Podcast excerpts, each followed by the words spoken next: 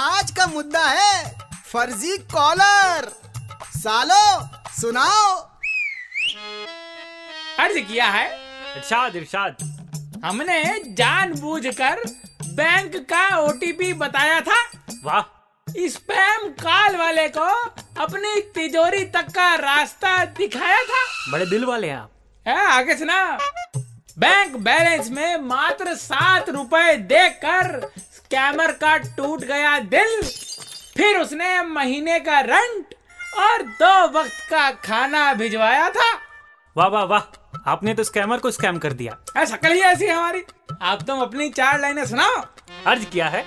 इरिशाद इरिशाद अबे इरशाद अबे इतने दिन से कह रहा है गर्लफ्रेंड से बात कर रहा हूँ गर्लफ्रेंड से बात कर रहा हूँ पैम काल का नंबर गर्लफ्रेंड के नाम से सेव कर रखा है नाम बदल अब उसे छोड़ो इधर ध्यान दो अरे हाँ फर्जी कॉल वालों को खुद ही कॉल मिलाते हैं हाँ, वाह सर्विस के नुकसान और फायदे घंटों सुनते जाते हैं